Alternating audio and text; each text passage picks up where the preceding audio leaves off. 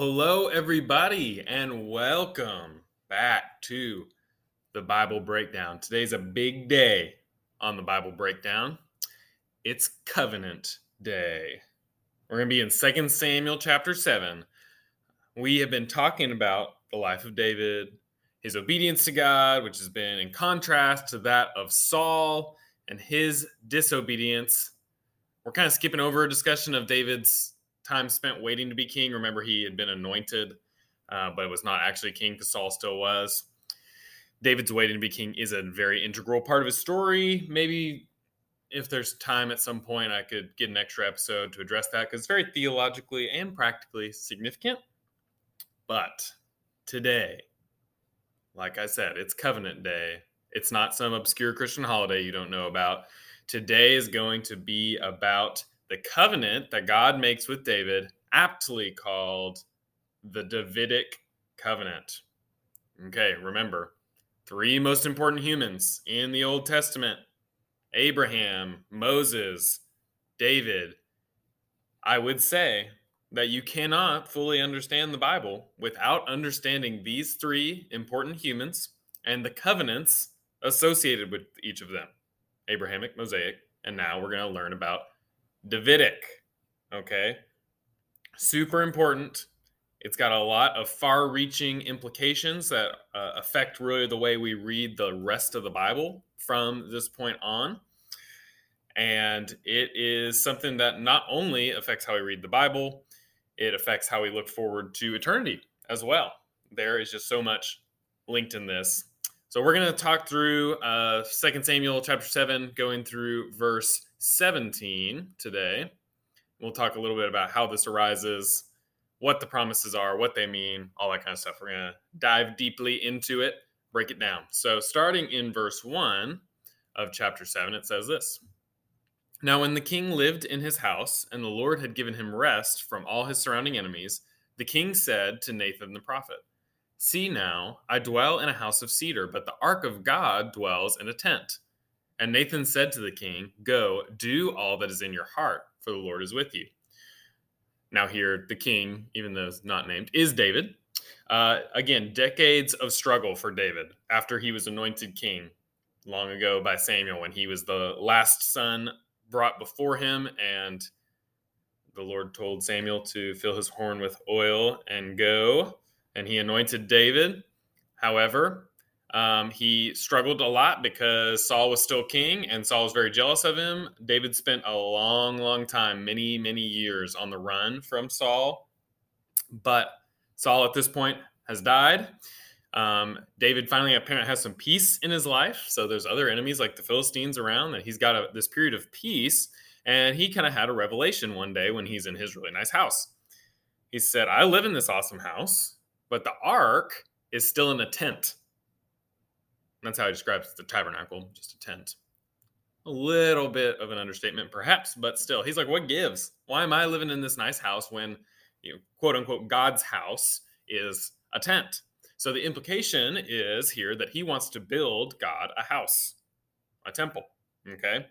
So that's kind of the implication here. And Nathan, prophet extraordinaire, prophet to the stars, he's going to come up in David's life again next week.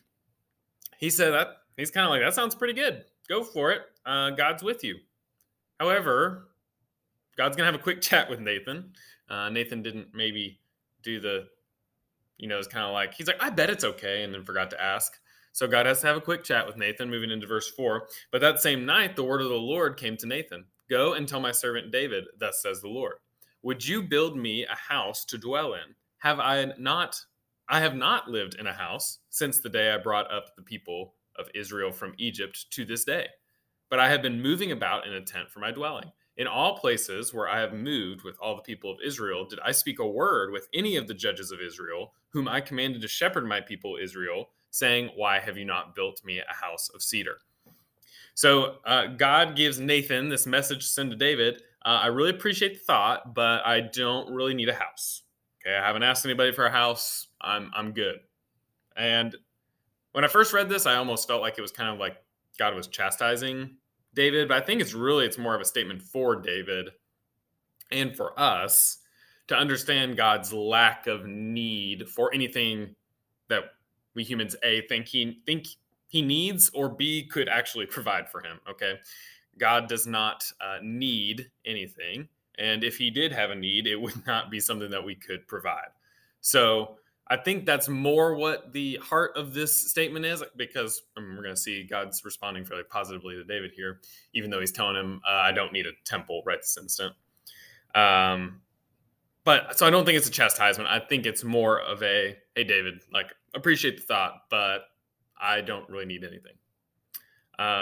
And so this is what God tells David instead, moving down into verse 8. Now, therefore, thus you shall say to my servant David, thus says the Lord of hosts, I took you from the pasture, from following the sheep, that you should be prince over my people Israel. And I have been with you wherever you went, and have cut off all your enemies from before you. And I will make for you a great name, like the name of the great ones of the earth. And I will appoint a place for my people Israel, and will plant them, so that they may dwell in their own place, and be disturbed no more.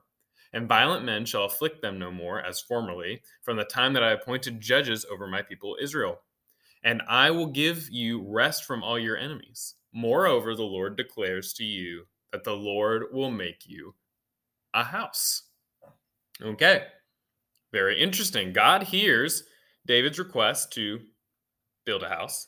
God actually flips the script. He says, hey, David, actually, I'm going to provide something for you instead. So God reminds David of what he's already done in his life, and the promises that he promises that he's going to make David's name great. Okay, kind of, it's very reminiscent, actually, of another covenant, the Abrahamic, where God promises kind of the same thing to Abraham, that his name would be great. So that's what God takes this request from David, and he actually turns it into, like, actually, here's how I'm going to bless you. And then he also promises a place and rest from affliction for the people of Israel and for David specifically. Okay, this promise is getting pretty awesome. We also see David's request kind of turned on its head. God tells David that he is going to provide David a house. Okay, so David said, God, I want to build you a house. And God says, no, thank you. But you know what? I'm going to provide you a house. Here's what he says starting in verse 12. When your days are fulfilled and you lie down with your fathers, I will raise up your offspring after you, who shall come from your body, and I will establish his kingdom. He shall build a house for my name, and I will establish the throne of his kingdom forever. I will be to him a father, and he shall be to me a son. When he commits iniquity, I will discipline him with the rod of men, with the stripes of the sons of men. But my steadfast love will not depart from him, as I took it from Saul, whom I put away from before you. And your house and your kingdom shall be made sure forever before me. Your throne shall be established forever. In accordance with all these words and in accordance with all this vision, Nathan spoke to David. Okay, David wanted to build God a literal house. God is promising David a family dynasty, okay, a figurative house. So he says, I'm going to establish your house. I'm going to make you a house. And what he's telling him is basically, I'm going to establish your family as a dynasty, okay? In this passage, specifically 12 through 16, this is really the meat of what makes up the Davidic covenant. Okay, this, what we just read, is in effect the Davidic covenant. Now, some things to bear in mind because we're going to break this down verse by verse here. That was the whole thing. We're going to get a little more specific into what each verse is communicating. Bear in mind that there is a complex mixture in this passage of near future, far future, and eternal future in this covenant. That's what makes it really rich, okay? But it also makes it challenging. So going in with this idea that there's going to be some near future, some far future, and some eternal future that comes out in this covenant, okay? So we can understand, also, so we can understand this better as we walk through each part. This covenant refers to David and his family to an extent, but this covenant, and here's what makes it so special, is ultimately going to be fulfilled in Jesus, who, as we know, traced his human genealogy back to David. Okay, remember, beginning of Matthew, beginning of Luke, they've got the genealogies. Really, a lot of that has to do, especially for Matthew, in his writing, is going to show that David is related to Jesus, or Jesus is related to David. That's really kind of what the whole point of Matthew's is, and Luke's is similar. So I want us to go ahead and, instead of like building it up and making it like really, oh, what's this about?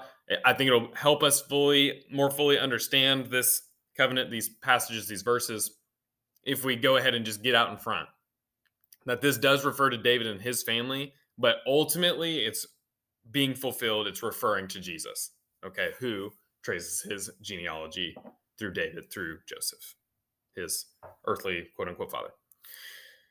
Okay, so this covenant, also something else to know before we jump in.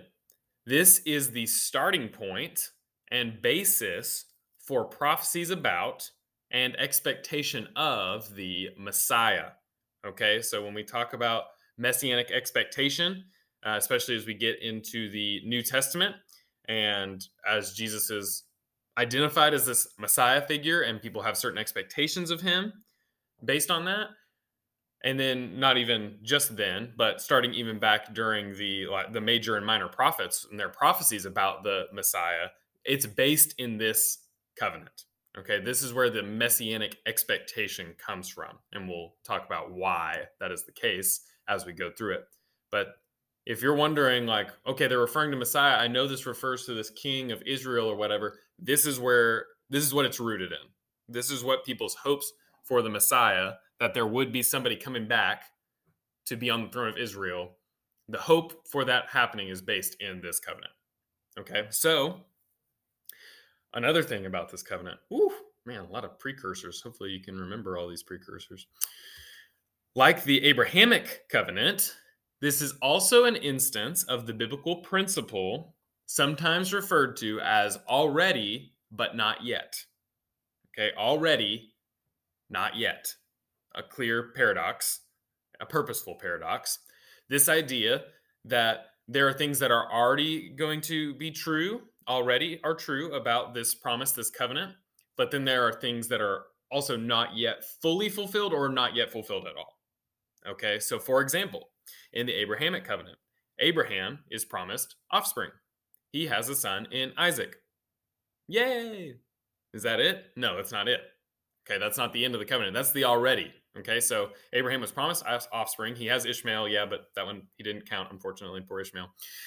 Isaac, though, counts as, you know, his offspring. And it was a miracle because Abraham and Sarah were too old to have kids. So it was a miracle. He had the offspring, right? But the future, more significant fulfillment of that promise is Jesus as an ancestor of Abraham.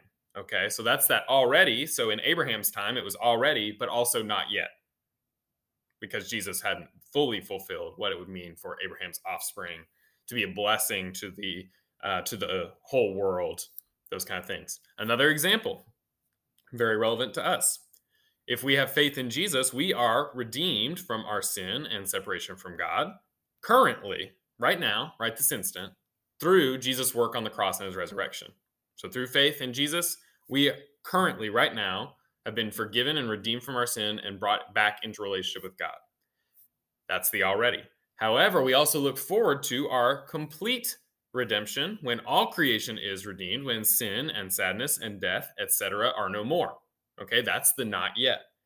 So we live in a current redemption, but we also look forward to a future redemption. So that's the concept of this already, not yet, that we're also going to see here in the Davidic covenant. All right, with all of those, I think it's like four different huge theological ideas that I just gave you. So with all those in mind and remembering them perfectly, let's take a look at some of the specifics of this covenant. So back in verse 12, when your days are fulfilled and you lie down with your fathers, I will raise up your offspring after you, who shall come from your body, and I will establish his kingdom. Okay, so David is being promised that after he dies, a biological descendant of his will be established. Okay, that's the who shall come from your body.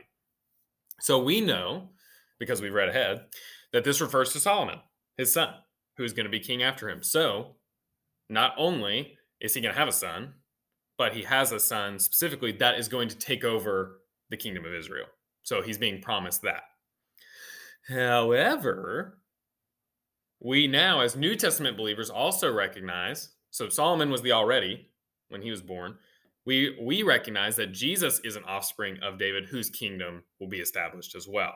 Okay, so this promise to establish Solomon's kingdom is good, but even better is that a greater offspring of David is going to come and his kingdom will be established. We know that that's in Jesus. Okay, so that's kind of also when I was talking about near future, far future, eternal future. That'd be like a near future, far future from the time of David. Eternal future is the things like when we're fully redeemed. That's an eternal future idea that we see in the New Testament. This one in verse 12 is kind of a near future, far future. Near future being Solomon, far future being Jesus. Okay, so there you go. That's verse 12. That's one part of it.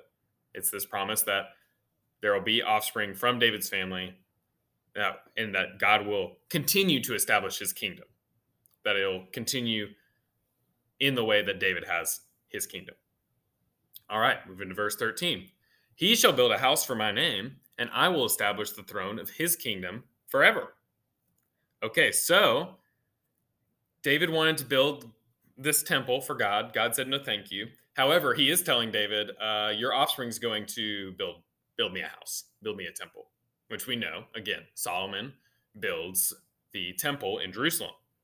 Okay.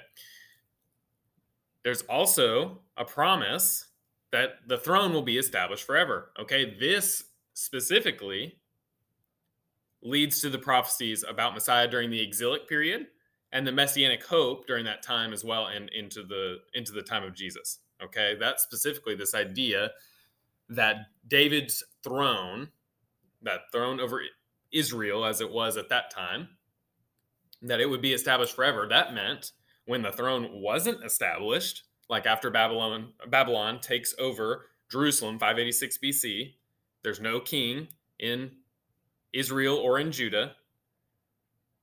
Okay, that's when people said, okay, but God promised that he was going to establish the throne forever. So there's an expectation. When is a descendant of David going to return to the throne? Okay, which of course that is a long time to wait. You can imagine by the time that Jesus is there, because even when they get back from exile, it's not like everything is just peachy like it was before they left. Not that it was great before they left, but it's still, they're going to be under the thumb of foreign powers for a few hundred years before Jesus gets there. Okay, so this idea, they're waiting with this eager expectation because this promise that the throne would be established forever. So when the throne is not established, they are looking forward to the time when God will reestablish it. Okay, now, so he's going to build a house, right? He's going to establish the throne of his kingdom forever. Enter Jesus into this conversation. And I put a little asterisk in my notes because anytime we're trying to kind of interpret whether something is only near future, only far future, only eternal future, or some of each, or any combination of those three, I think we need to be careful to draw like really hard lines and say this is definitely what it's saying. But I do just want to mention this because I see a theological truth in it. And then I think there's some good biblical support as well. But again, I'm not going to say this like this is 100% truth and I'm 100% certain that this is what is meant by the statement. But here's my thought. Jesus builds a house for the name of God, which we, of course, know as the church. And the church is often referred to as a building, Jesus being our cornerstone. Okay, so Solomon's going to build a temple, but Jesus also builds a house for the name of God in the church. And so that's not only far future, but then also eternal future when the church gets to be with God forever. Again, that one's got an asterisk. Okay, might be reading a little bit too much into that, even though the fact of it is true. The whether or not this verse refers to that fact that is true, not 100%, if that makes sense. However, the part that is very certain, Jesus is the way that God establishes the throne of his kingdom forever, right? How can you have a kingdom that is established forever you must have an eternal kingdom, and it must be ruled by God. That is the only way. There is no kingdom of people with people at its head that could truly make it forever, right? So Jesus is the ultimate fulfillment of a throne that's established forever. And the way that that throne is established is through his completed work on the cross, his resurrection, his gathering of his people to himself, our ultimate redemption. We are his people. He is our God.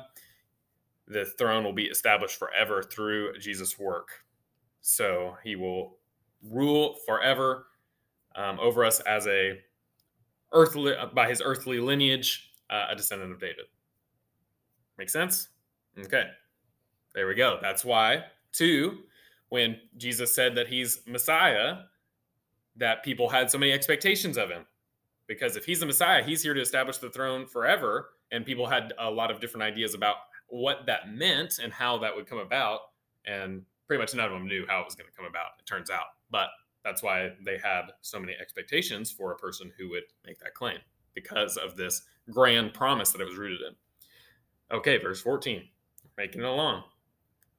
I will be to him a father, and he shall be to me a son. When he commits iniquity, I will discipline him with the rod of men and with the stripes of the sons of men. Okay, so King of Israel was often described to as a son of God. That was fairly common. Solomon did sin. His sin specifically was he collected for himself many wives and concubines. He was led astray to idol worship by the way that he kind of immersed himself with foreign wives and gathering many wives to himself. And he was punished by God. And we see a lot of that in the book of Ecclesiastes and his kind of recognition of how he was spending his time. Now, Jesus, of course, so that's the already. Solomon's the already. He was a son of God as the king. He did sin.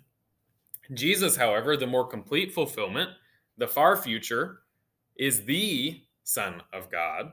And though he didn't commit any sin, he was beaten by people on behalf of the sin that he took on his shoulders. When he died on the cross, the sin that he took the penalty for, he did take the beatings along with that. So that's another one I put an asterisk by.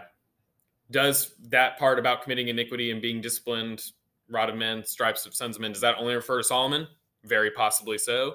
Could it be that the part about committing iniquity and being disciplined refers to Solomon, but then also there's the connection with both of them receiving, I guess, injury as a part of that? Solomon's being maybe a little bit more figurative, Jesus being more literal. Maybe.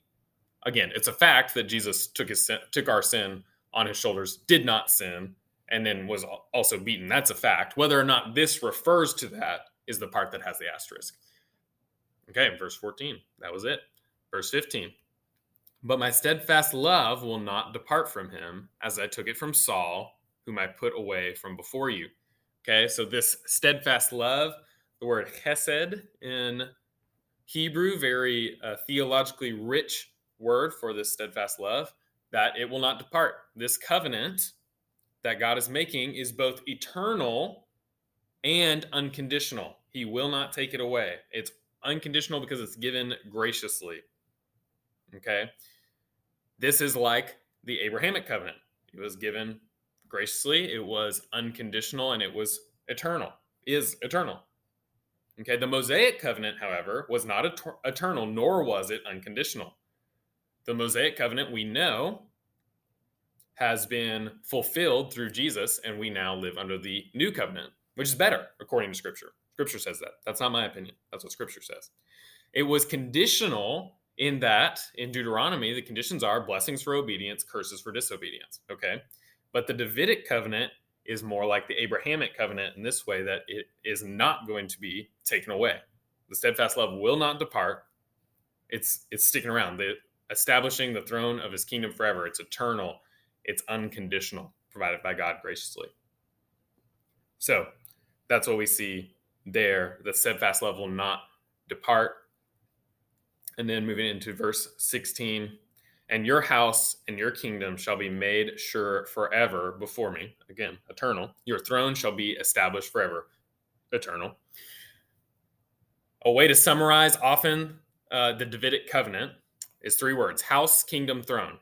So house being descendants, kingdom, people to rule, throne, a throne to rule on, the authority to rule. Solomon had that, right? Solomon had, he had a house. He was part of the dynasty and he continued it on. He had people to rule and he had the authority to rule them. Jesus established this with his completed work on the cross, his resurrection. And we look forward to an eternity when we are in eternity under his rule. He has a house. He has his people. I guess we're kind of his co-heirs, which is kind of cool, I guess, about the house part. But he has the people to rule, the kingdom that we belong to him. He has the throne. He has the authority to rule. Again, that's that eternal future. Solomon had it in that near future. Jesus begins his kingdom in the far future through his completed work, but then we also look forward to the eternal future in which we are in eternity under his rule. So that is, in effect, the Davidic Covenant, remembering that it established this dynasty for David. It established this basis for the Messianic hope. That's why I say if we want to fully understand the rest of the Bible, we need to be able to understand this covenant, because whenever there wasn't somebody on the throne and they knew that God had promised that the throne would be established forever, because the people believed God, because they trusted him, because they believed what was written in the book of 2 Samuel, as we now know it, they waited then. What is it going to look like when this throne is indeed established? So that's why we have to understand it to understand how people view Jesus and to understand Jesus' ministry, who he became to the people that they did not expect to be this sacrificial figure rather than this kick Roman booty figure like they were all expecting, and establish a literal governmental reign. That's what a lot of them expected. So when he told them that he would have to suffer and die, they were like, no, that's not what it says. But they were wrong, obviously, in comparison to Jesus. Well, that's why we have to understand it. So as we seek to apply this, really what I hope that we can apply from this is I hope the knowledge of the Davidic covenant helps you understand the Bible better. That's how I hope it is applied.